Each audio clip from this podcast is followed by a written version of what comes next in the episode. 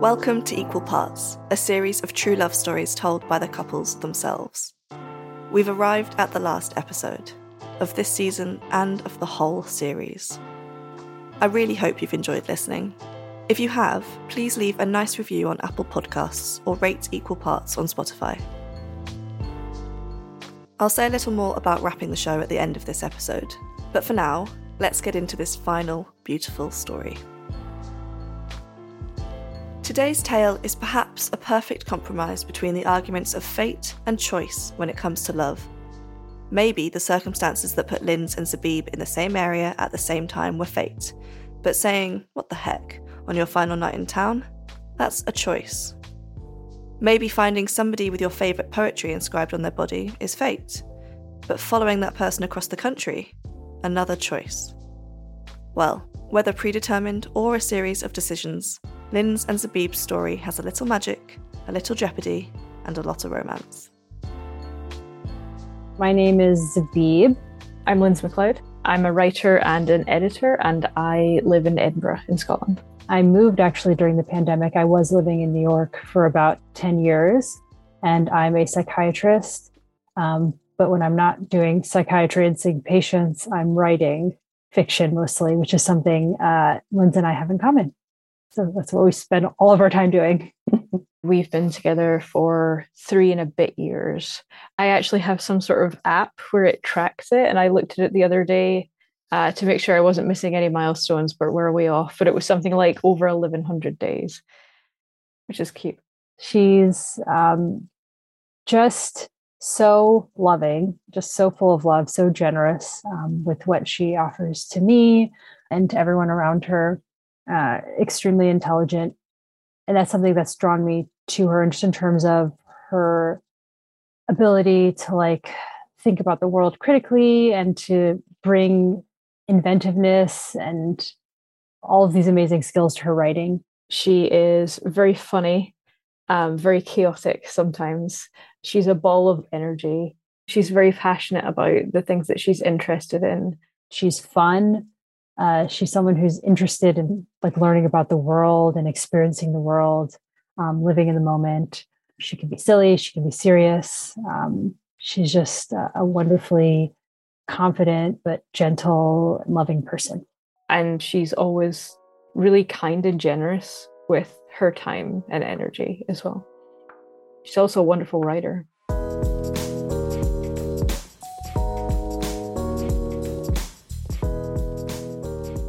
I mean, I think for everyone, it's been a really crazy time of transition and upheaval in the last few years. But then also just the time I was in my life, I was 30. And literally the night we met was the night before I was going to graduate residency, psychiatry residency. So I just kind of on lots of thresholds. So having just spent 9 or 10 years in New York, I think I was at a moment where I was more looking for a relationship than I ever had been before. I had come out of a relationship the previous year, and I had dated a little bit, but I just wasn't really clicking with anybody so much. And I just wasn't really happy with how that was going. And I had kind of come to the conclusion that maybe I would just stop dating for a while. Of course, the universe has that. It is oh, really? You think so? And my career had started kind of taking off. I'd got into the Writers Hotel. I was about 3/4 of the way through my master's at that point. So I kind of felt maybe this is a good point in my life where I can, put that personal stuff aside, just really focus on my career.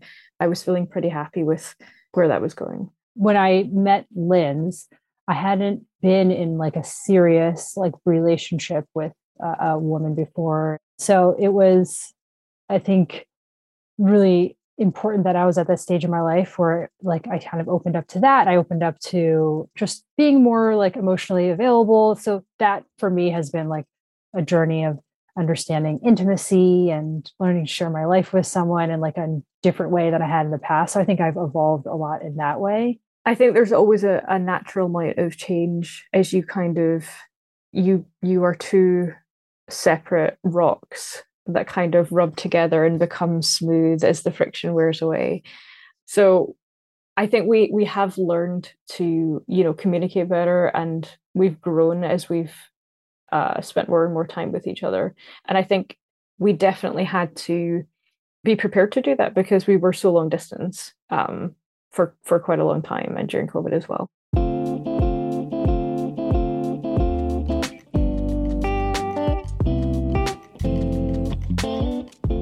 So I was at the Writers Hotel conference. So I had never been to America, and I went alone. I was really excited and surprisingly not nervous, maybe just because I was so exhausted. It didn't occur to me to be nervous, but I was really excited to go and to meet, you know, new people. And I'd always wanted to go to New York. It's somewhere that my mother loved. She's been several times, and I was particularly excited to go to the Natural History Museum because I'm a big geek. It was beginning of summer in New York, and I was like, I'm on the dating scene. I had been doing that for some number of months, and was just kind of feeling like, oh gosh, I'm not like making many connections with people. You know, it's just New York. It's craziness dating in New York. So yeah, I was just kind of finding it sometimes fun, but not really finding that like kind of connection, right? And not even expecting it anymore. So when I had first landed, I had Bumble on my phone. And I remember I turned on my phone, and I almost immediately had a match. It just kind of flashed up the notification. I thought, who the hell is matching me? I just landed. What is going on? At first, I didn't realize she didn't live in New York. I looked at her profile and I thought, wow, she's really pretty. Someone really cool and pretty, and oh, this is interesting. And then turned out she lived in Scotland, and she was actually in New York for a like writing conference sort of program over a week. So that was like initially disappointing, but then I thought like, hey, you know what? She's down to potentially meet up. We'll have fun. We'll get to go on a date. So my profile was sort of just randomly put together. It's like some random pictures. And I had a friend write the description because I was just like, I hate this. So this friend had asked me like, oh, what do you like to do? I was like, write. So she's like, you should say, write me a poem, period.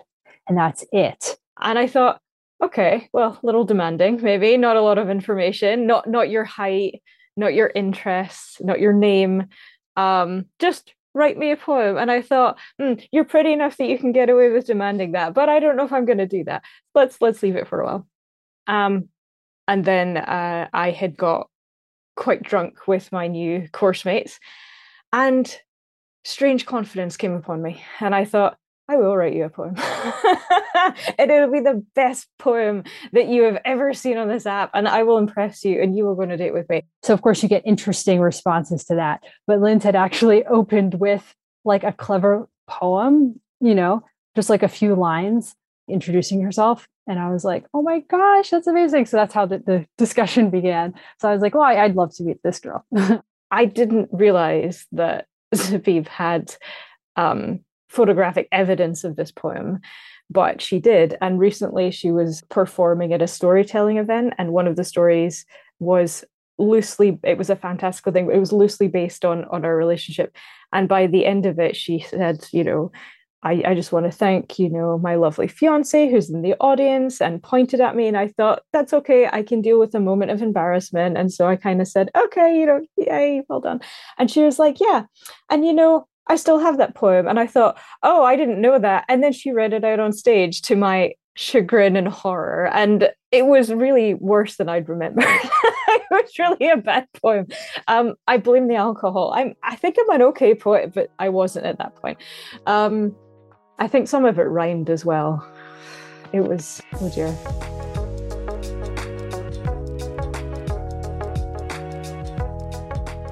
Basically, by the time that we had agreed to go on a date, it was actually going to be my last night in New York. We were having trouble scheduling it because we were so busy. So we finally settled on the last night. She was in New York, and I was about to graduate the next morning. All of my conference friends at that point had gone home. I was pretty much the only person who was still in New York. And I thought, I really want to do something on my last day. You know, I want to make the most of it. So I went to the Met and I got lost twice in European sculptures. In my defense, it's a very big museum, but also I've grown up around European sculptures. Everything begins to look the same after a while. And the security guard was sort of gently kind of like, okay, I will actually show you the exit because you are a poor bumbling tourist and cannot figure out how to leave a building. And I may have overdone it a bit because I was already very tired after a week of having about 5 hours sleep and partying every night and getting up at like 7 every morning to go to this hotel and really focus on a lot of writing and craft. And part of me thought, maybe I should cancel. I am very tired. And I thought, no, why not? There was a bar. I wanted to go back to this bar. And I thought, I should make more of an effort. She seems very nice. And she did say that she had been in Scotland before and loved it. So, why not? We hadn't really interacted much. It was very much a kind of, hi, hello, do you want to go out? And I was like, okay, yes, sure, I do. She had found this like really cool bar in, I think, like West Village, all these lights, super, I think it may have been a gay bar. And I show up just a few minutes late. As is my wont, I arrived there slightly early. She was there, I think, like looking at something on her phone and laughing at it. One of the friends that I had made in my group at the conference had said, I write this blog. It's kind of a comedy blog.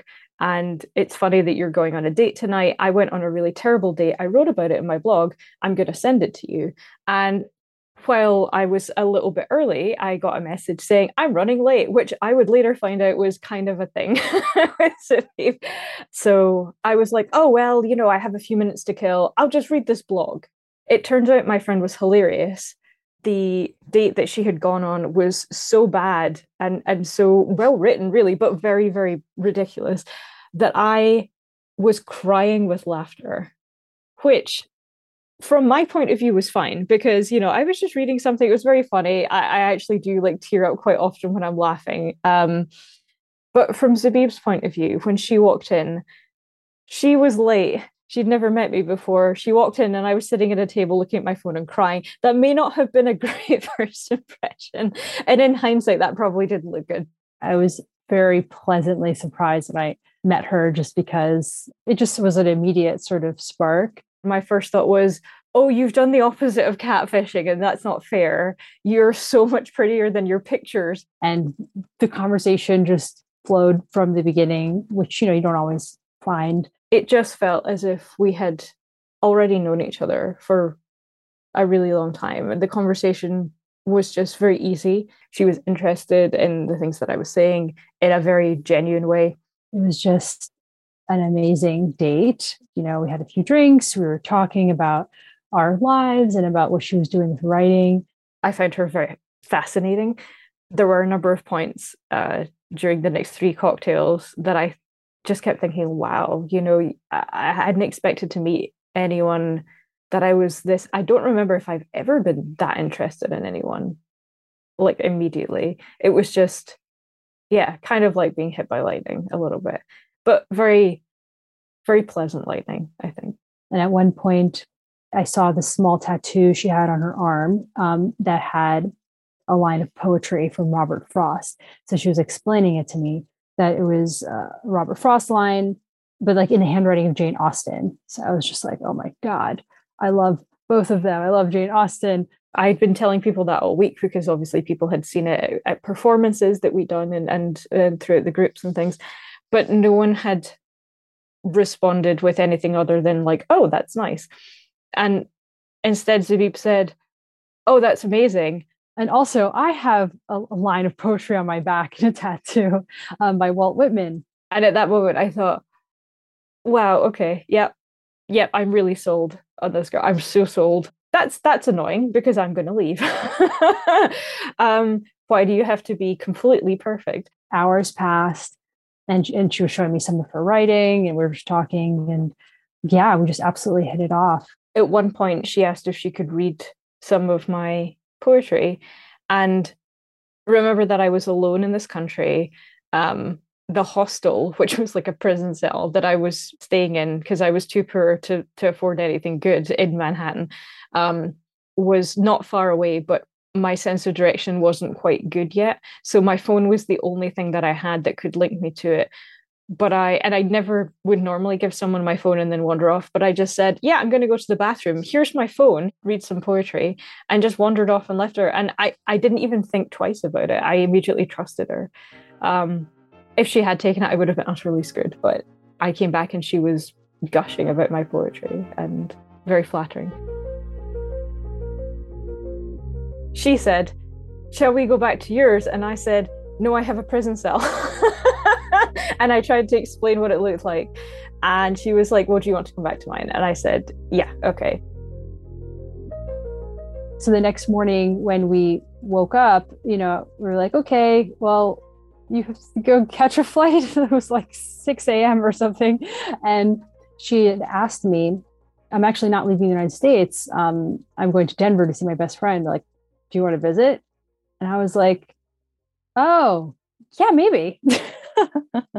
I didn't really know how far away Denver was from New York, because my geography, as we would find out later, is just woeful. Like, I don't really know where anything is. So I didn't really know what I was asking, I think. I was kind of like, oh, you could come. And in my head, I thought, oh, how far is it really? And she said, well, maybe I will. And I said, well, maybe you should. So first date part two, or I guess our second date, was I decided I was going to fly to Denver and see her there. And I don't know if she actually expected me to show up. I didn't have her number or anything. I just had her email, but I did just show up. So my friend picked me up from the airport. It was something like 3 a.m.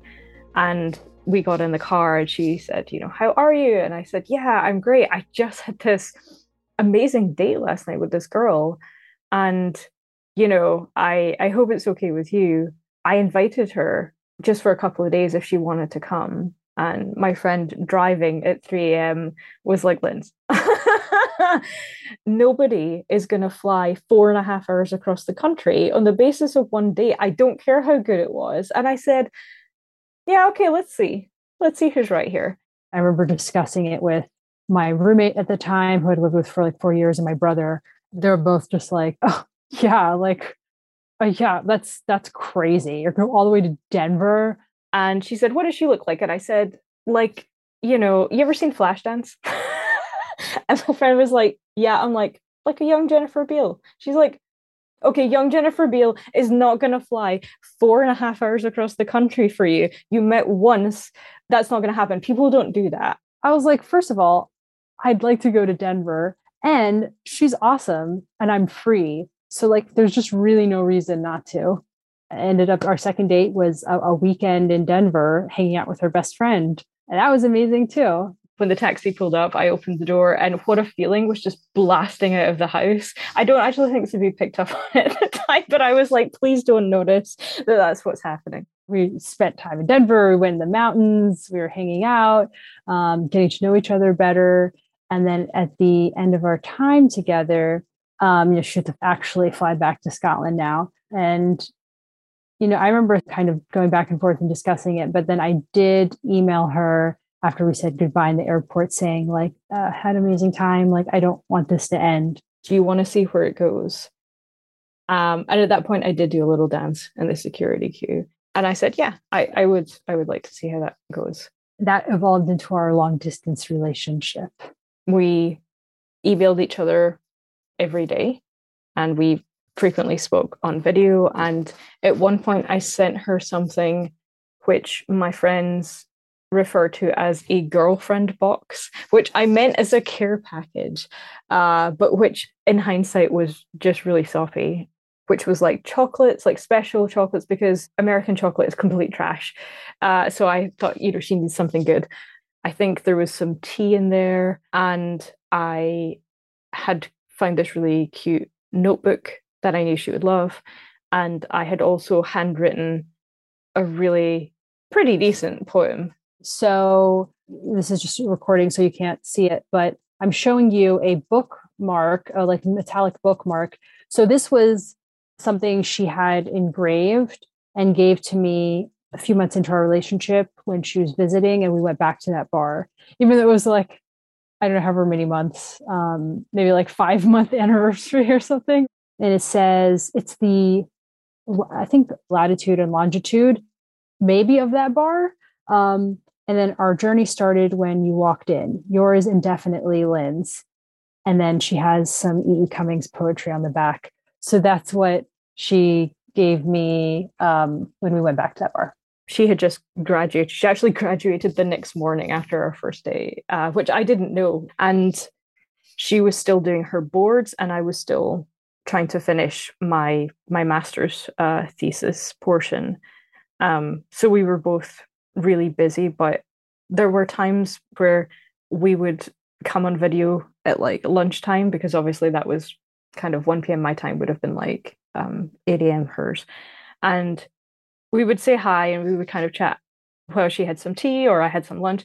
And then we would just stay on video for the next 6 hours and sometimes not even speak, because she was studying for her boards and I was trying to write this thing. But just knowing that she was there in the background was really nice. During the pandemic, we were separated for 7 months.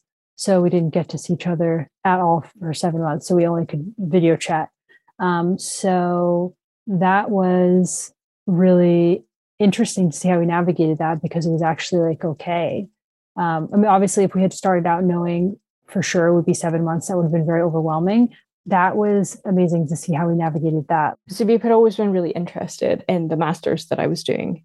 And I remember standing on a subway platform with her on one of my trips to New York. And I remember she said something like, you know, I'm really jealous. Like, I wish I could do that. And I said, why don't you? I mean, I know you just graduated but, you know, a lot of your peers take a year out to do something else or they do some other degree or whatever. And, you know, you're really good. Like, I had read some of her work, her creative nonfiction, and there was a tremendous amount of talent and potential there. And I said, you know, why don't you check it out and see if there's masters that you're interested in? And so she had a look, and she was interested in the one at Edinburgh. So she worked really hard for a year and saved up. And then she decided to come here and do the master's for the year. And we would kind of, you know, see how it goes. Our relationship continues to grow every day.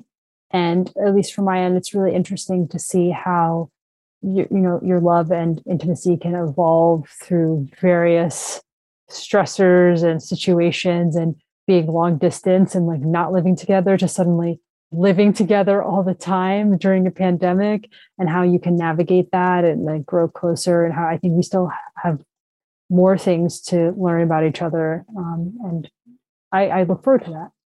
I lucked out. I couldn't have found a nicer, sweeter person. And when I introduced Zebib to my parents, my mother has always told me that I should find an attractive doctor. And I'm really angry that she's got her way.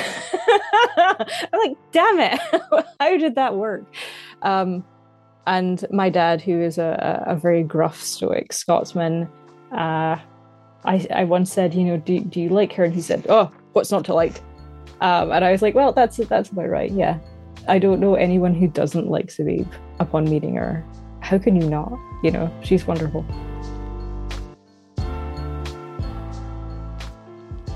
Equal Parts is produced by me, Maria Passingham, and the music came from Audio Network.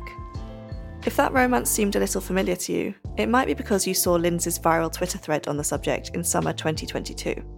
I was utterly charmed, like the other 140,000 people that liked the tweets, and while it may have been fate that led me to see it, or, you know, algorithms, it was Lindz and Zebib's choice to share it with me in detail. So for that, I thank you both very much. Gina Stavrou made a beautiful, cosy illustration to accompany today's episode. Go to equalpartspodcast.co.uk to have a look. You'll also find there the galleries for seasons 1 and 2, and a transcript for each episode of Equal Parts. There's a link in the show notes too, if that's helpful. A lot of time and work has gone into making this show, both on my side and with all of the artists and guests featured over the years. Thank you all so much. And in particular, Fran Marchese, who created the Equal Parts logo and the gently evolving cover art for all 3 seasons. And thank you, listeners. Ultimately, it's you that I made this for, and I do appreciate your support. If you want to do more, you can rate and review and send a recommendation or an episode link to a friend you think would enjoy the stories. If you're now on the look for a new show, check the description of this episode. I've left some links to podcasts that might be up your street. If you want to keep up with what I'm making, you can follow me on Twitter. My handle is just Maria Passingham.